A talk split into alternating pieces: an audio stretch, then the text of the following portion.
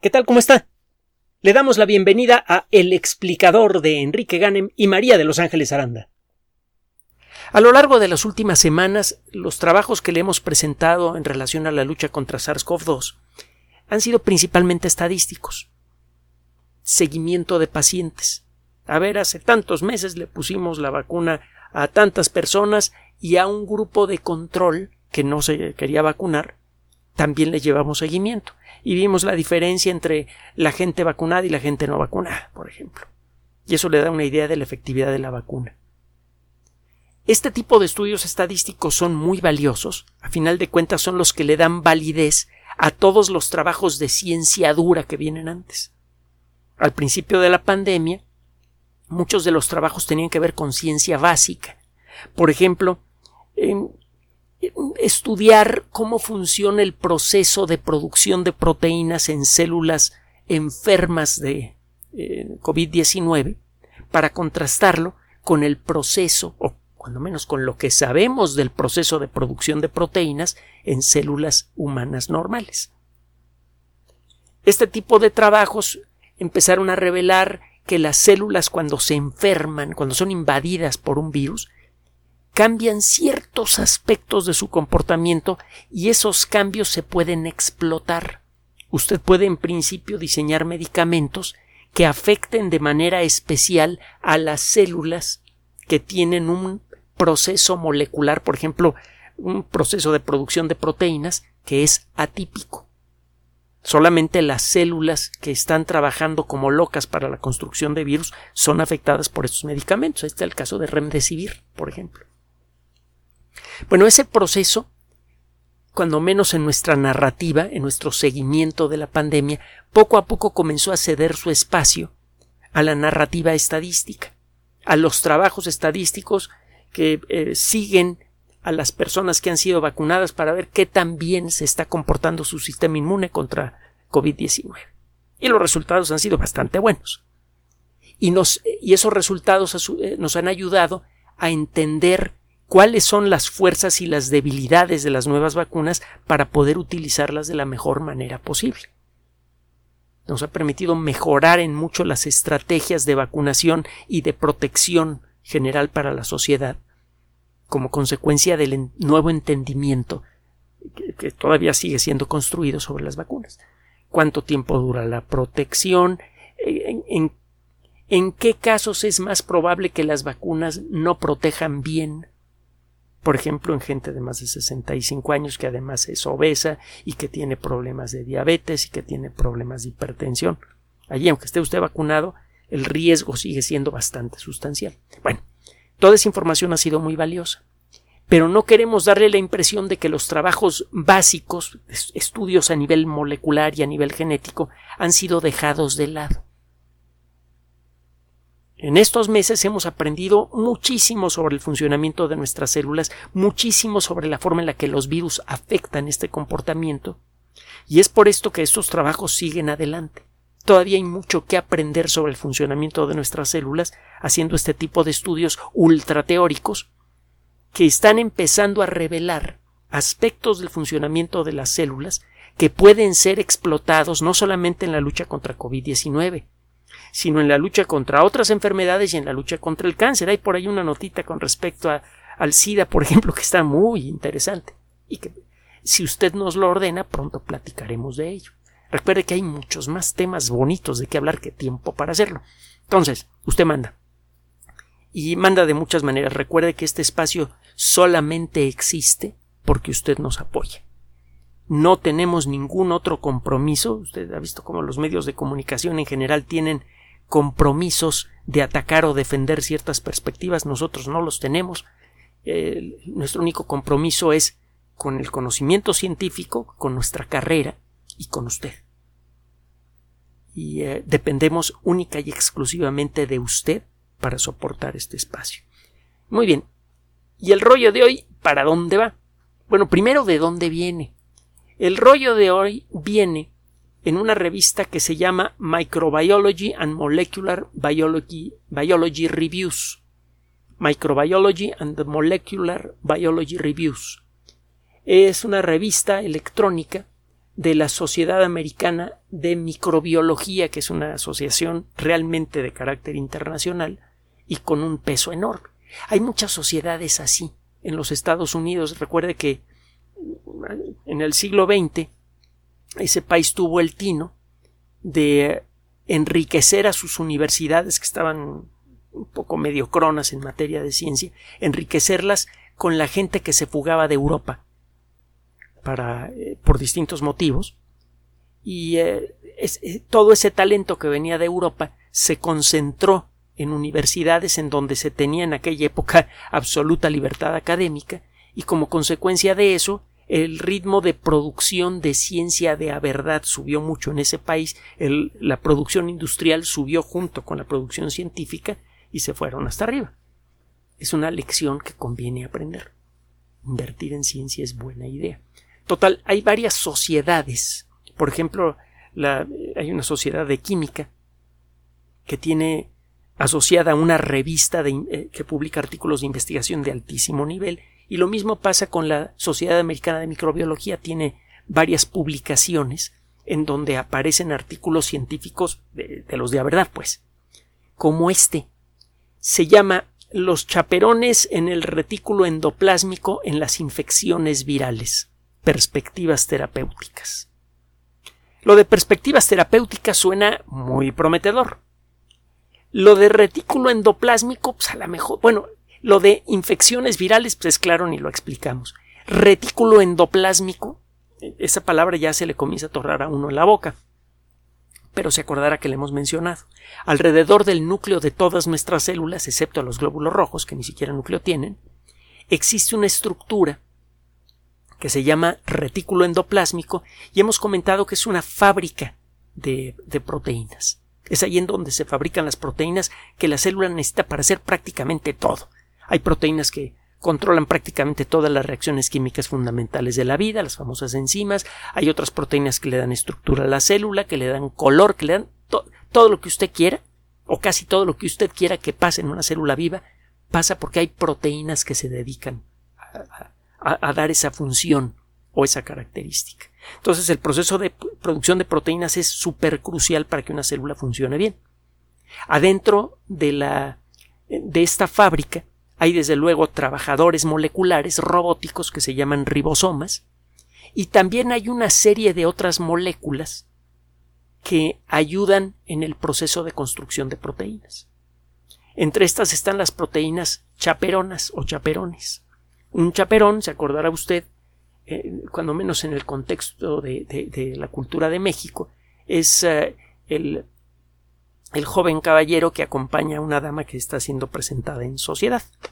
Es un acompañante que, pues, muchas veces hay que decir las cosas como son. Muchas veces nada más sirven de compañía y punto. Los chaperones en el retículo endoplásmico sí tienen que ponerse a trabajar, tienen que hacer algo práctico. Cuando usted fabrica una proteína, si es usted un ribosoma, lo que hace es que le pasan a usted una molécula de ARN mensajero que viene del núcleo. Esa molécula es como una receta de cocina escrita en una hoja de papel en una cocina. Usted empieza a seguir esa receta molecular que está grabada en el ARN mensajero,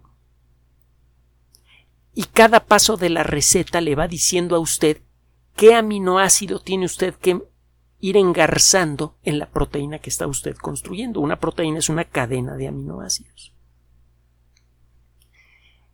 El proceso no termina allí. Para que una proteína sea funcional, se necesitan varias cosas. Una vez que ya construyó usted, que siguió la receta que viene en el ARN mensajero en el que está usted trabajando, usted ribosoma, esa proteína se la entrega a otras proteínas, por ejemplo a los chaperones, que se encargan de varias cosas. Lo primero, crucial, es que la proteína tome la forma correcta. Lo hemos mencionado en otras ocasiones, una proteína se parece un poco a una llave. Usted puede tener una llave común y corriente para abrir una cerradura, que tiene la fórmula correcta de los dientes, diente chiquito, diente largo, etcétera, etcétera, tiene todos los dientes en la posición y en el tamaño correctos, pero si la llave está doblada no entra en la cerradura, no puede abrirla. La llave no solamente necesita tener la fórmula de dientes correcta, sino la forma correcta. Lo mismo pasa, pero de una manera mucho más complicada en una proteína. Una proteína puede torcerse en 3 dimensiones.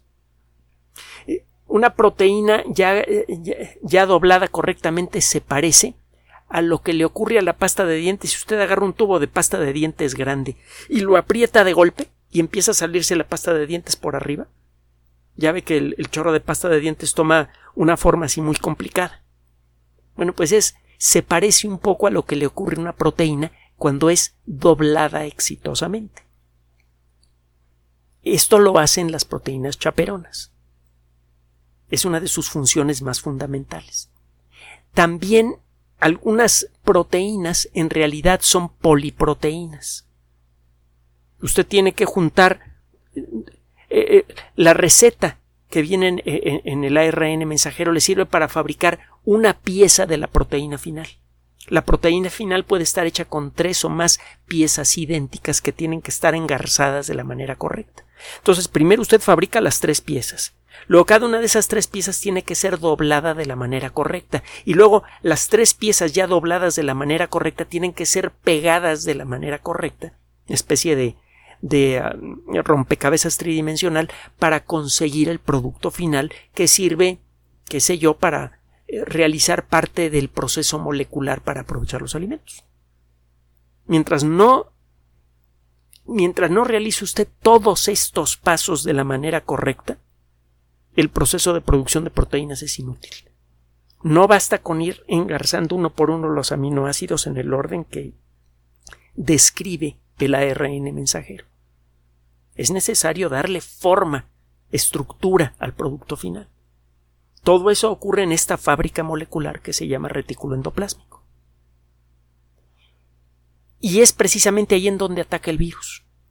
El ARN del virus tiene exactamente la misma estructura molecular que el ARN mensajero normal que viene del núcleo de la célula. En el núcleo está guardado en el ADN todo lo que se necesita para fabricar todas las proteínas. Cada juego de instrucciones para fabricar una proteína es un gene. Para fabricar una proteína, normalmente en el núcleo, una serie de moléculas, cuyo funcionamiento estamos empezando a entender, se encarga de ordenar que un cierto rinconcito del ADN, que está súper enrollado, se desenrolle y se abra para poder leer la información que está allí. Esa información es copiada en ARN mensajero. El ARN mensajero sale hacia el retículo endoplásmico, que está pegado al núcleo. El núcleo tiene unos poros por donde sale el ARN mensajero. El ADN es cerrado de nuevo y doblado cuidadosamente. Ese ARN mensajero entonces llega al retículo endoplásmico y los ribosomas se ponen a trabajar. En una infección viral como de SARS-CoV-2, el ARN mensajero, el ARN del virus tiene la misma estructura molecular que el ARN mensajero, el mismo formato. Químicamente hablando son idénticos. El formato de la información del ARN mensajero es legible para los ribosomas. Entonces, unos robotitos moleculares, medio burros porque no saben lo que están haciendo, agarran al ARN y se lo llevan moviendo unas patitas, caminando por alguno de los microtúbulos que forman una especie de sistema de carreteras en 3 dimensiones en el interior de la célula y se lo llevan al retículo endoplásmico. Y allí empieza a ser leído. Lo que encontraron los investigadores que estudiaron el funcionamiento a nivel molecular muy preciso del ARN de SARS-CoV-2 adentro del retículo endoplásmico es que hay algunas proteínas chaperonas que son especialmente importantes para darle forma a las proteínas que ordena fabricar el ARN del virus. El ARN del virus ordena fabricar unas pocas proteínas. Una de ellas es la famosa poliproteína de la que hablamos hace poco. Es una proteína gigante que debe ser cortada en ciertos puntos muy específicos y los pedacitos que quedan se pueden doblar de la manera correcta y se pegan unos con otros para integrar a un nuevo virus. Otra de las proteínas aprende a copiar el ARN del virus y se lo entrega al virus en construcción. Entonces al final tiene usted una esferita de proteína que se ve esencialmente igual al virus que entró inicialmente con ARN adentro. Se produce una, luego otra, luego otra, luego otra, luego otra, y se empiezan a producir miles y miles de copias del virus. Bueno, lo que encuentran estos investigadores es que hay unas proteínas, por ejemplo, la proteína regulada por glucosa de 78 kilodaltons, ese es uno de los nombres de estas proteínas, se llama GRP78, puede usted buscarla en la Wikipedia. Hay otro que se llama la proteína regulada por glucosa de 94 kilodaltons, la GRP94. Y hay otras. Está la calnexina, la calreticulina. Todas estas proteínas han sido estudiadas en el pasado porque forman parte de los trabajadores moleculares que viven en el interior del retículo endoplásmico. Es a estas proteínas a las que se le entrega el trabajo generado por los ribosomas, y algunas de esas proteínas son las que se encargan de ir torciendo a la proteína en proceso para darle su forma final. Bueno, lo que han encontrado es que algunas de estas proteínas funcionan de manera diferente cuando hay una infección por coronavirus. Y esto es oro molido para los investigadores que buscan medicamentos y desde luego para la industria farmacéutica. De pronto hay una molécula o un grupito pequeño de moléculas que, si bien existen de manera normal en nuestro cuerpo, se están portando de manera sustancialmente diferente en las células afectadas por el virus. Esto es lo que permite soñar de manera efectiva con la posibilidad de crear antivirales efectivos. En las conclusiones de este trabajo aparecen varios comentarios muy interesantes. Las primeras dos proteínas que le mencioné, la GRP78 y la GRP94, facilitan la entrada de muchos virus, no solamente de SARS-CoV-2.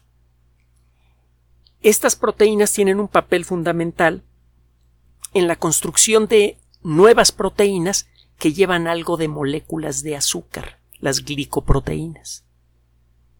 La parte exterior del virus está llena de glicoproteínas. La famosa proteína de pico es una glicoproteína. La mayoría de los virus de interés clínico, es decir, virus que pueden afectar al ser humano, tienen glicoproteínas en su exterior. Esto es muy importante, y resulta que existen buenos motivos para creer que cualquier célula que es atacada por cualquier virus requiere que la GRP78 y la GRP94 trabajen de manera forzada. Si usted logra desarrollar un compuesto que inhiba, aunque sea parcialmente, el funcionamiento de estas proteínas, usted puede detener o disminuir en mucho el proceso de producción de virus de la célula afectada. Probablemente no va a poder curar a la célula. De todas maneras se va a morir. Esa célula, si no se muere solita, las células T se van a encargar de ella. Cualquier célula que se ponga a fabricar lo que no debe, se le van encima a las células T. Pero el punto es, cuando una célula se infecta, empieza a fabricar rápidamente millones y millones y millones, miles y miles de copias del virus. En una célula típica caben como 100,000 copias de virus antes de que la célula reviente. A veces más, a veces pueden caber millones. Depende del tamaño del virus. SARS-CoV-2 es un virus grande, hay virus que son mucho más chiquititos. El caso es que una célula se pone a producir virus a lo bestia, muy rápido. Para cuando es detectada por las células T y es destruida, ya logró producir muchos virus.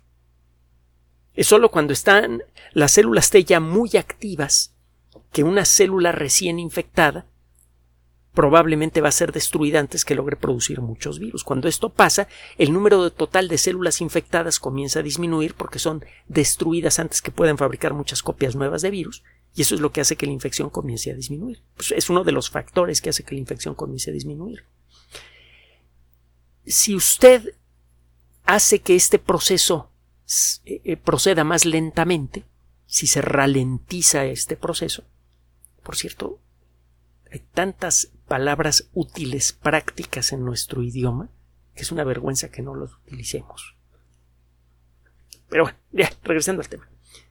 Si usted ralentiza el proceso de producción de proteínas, en particular de glicoproteínas, a la mayoría de las células eso no les va a afectar en mucho. Si usted toma el medicamento por un intervalo de tiempo breve, una semana, 2 semanas, probablemente los efectos secundarios van a ser menores, algunas molestias. Pero las células que están fabricando virus van a experimentar un riesgo mucho mayor de ser destruidas antes que puedan fabricar muchas copias. El proceso de producción de virus se hace mucho más lento y entonces le da a usted tiempo al cuerpo de localizar a todas las células que están fabricando copias del virus y pácatelas, echárselas al plato. Esto no solamente funciona para SARS-CoV-2. Esto lo señalan los autores en sus conclusiones. Hablan de un grupo grande, los flavivirus. Búsquelo en la Wikipedia y ya verá cuántos flavivirus diferentes hay. Lo que señalan ellos es que este conocimiento podría impactar de manera muy importante las infecciones por flavivirus que afectan a millones de personas cada año. Sería posible, siguiendo este camino, fabricar antivirales efectivos contra muchas enfermedades virales, no solamente contra SARS-CoV-2. Y obviamente, por extensión, un medicamento que impacte en este punto serviría para curar o para atender a cualquier infección por cualquier coronavirus. Porque lo que se está haciendo es atenuar el funcionamiento de una de nuestras proteínas, no de una proteína del virus. Si el virus muta y empieza a fabricar proteínas diferentes, a nosotros no nos importa. Esta terapia está afectando a una proteína de nuestras células, una proteína traidora que está ayudando a fabricar copias de coronavirus a gran velocidad. Esa proteína va a estar involucrada en la construcción de cualquier otro coronavirus que se pudiera meter a nuestro cuerpo. Esta idea es bastante clara, bastante viable. El trabajo que hicieron estos investigadores revela con bastante claridad el papel que tienen estas proteínas que le mencioné en las infecciones virales. De hecho, tienen un capítulo dedicado a eso en su artículo. Y ahora lo único que falta es que ese conocimiento sea explotado por los expertos de la industria farmacéutica o por investigadores de universidades públicas y encuentren medicamentos que en principio puedan suavizar el funcionamiento de estas proteínas. Más o menos sabemos por dónde empezar a trabajar. Por ejemplo, con anticuerpos específicos que afecten a esas proteínas. Es una posibilidad. Si esto se puede hacer, de pronto no solamente tendríamos un arma terapéutica muy valiosa contra SARS-CoV-2, tendríamos un arma terapéutica muy valiosa que reduce la intensidad de las infecciones muy rápidamente contra cualquier variante que pudiera aparecer de SARS-CoV-2, contra cualquier otro coronavirus que quiera hacer chuza con la sociedad humana y contra muchísimos otros virus que afectan a millones de personas en todo el mundo. Buenas noticias otra vez. De nuevo, no haga caso a las redes sociales, por favor. Dicen cada sandez. Y el problema es que a veces se ve tan bien presentado, tan convincente, tan bonito lo que vemos allí, que nos lo tragamos. No haga caso. Vamos por buen camino. Esto no significa que ya tengamos resueltos todos los problemas relacionados con SARS-CoV-2, ni con mucho, pero sí tenemos las herramientas para hacerlo, si las usamos de la manera inteligente, con disciplina. Hágale caso a las autoridades de salud, por favor. Cierre los ojos, tápese los oídos cuando escuche usted noticias que no vengan de una fuente oficial. Y por favor, mantenga la calma. Gracias por su atención.